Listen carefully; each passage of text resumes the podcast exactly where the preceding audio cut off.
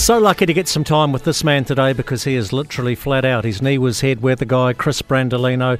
No time to waste, Chris. How bad is Tropical Cyclone Gabrielle going to be? Look, Gabrielle will be a memorable event, no doubt about it. Um, some of the latest guidance suggests that the center of, this, of the ex-tropical cyclone likely to go maybe a little bit farther east than what was indicated yesterday. Um, so that may mean still very significant impacts for Northland and Auckland and, and that sort of thing, but perhaps the most intense weather impacts.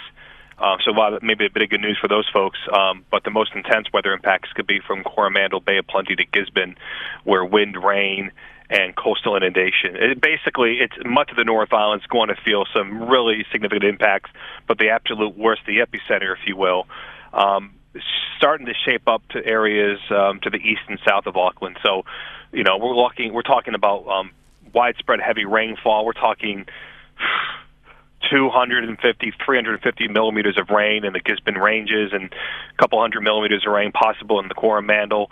And uh, this is, you know, double, triple what would normally fall in the month of February.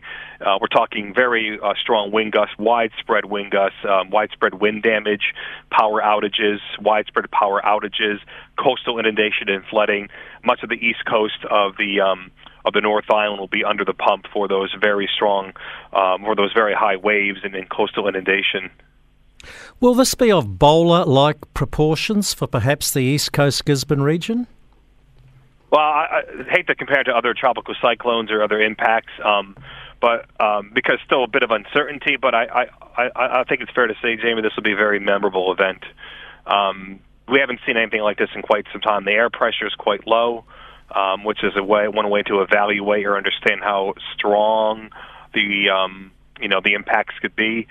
But it's fair to say that um, much of the eastern, much of the North Island, as I say, particularly from the Coromandel through to uh, the Bay of Plenty, Gisborne, even coastal Wairarapa, um, you know, we'll see the most significant impacts, kind of a, a collection of those.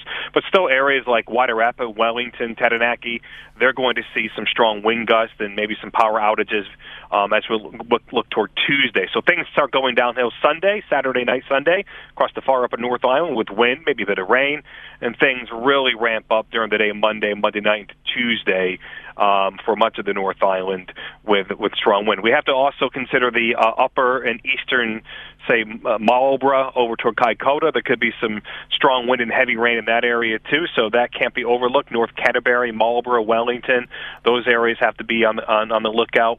Um, for for some significant impacts such as wind and rain, but really it's the Coromandel Bay Plenty, Gisborne, Hawke's Bay that um, has the highest risk for the most significant weather. Yeah, already falling on already sodden soil, so this could not come at a worse time. None of it, I assume, will make its way down to the one part of the country that actually needs it, the bottom of the South Island.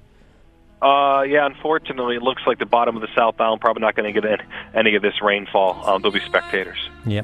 Chris Brandolino, I know you're flat out. Uh, keep up the good work at NIWA. We appreciate your time on the country. All right, thanks, Jamie. All the best.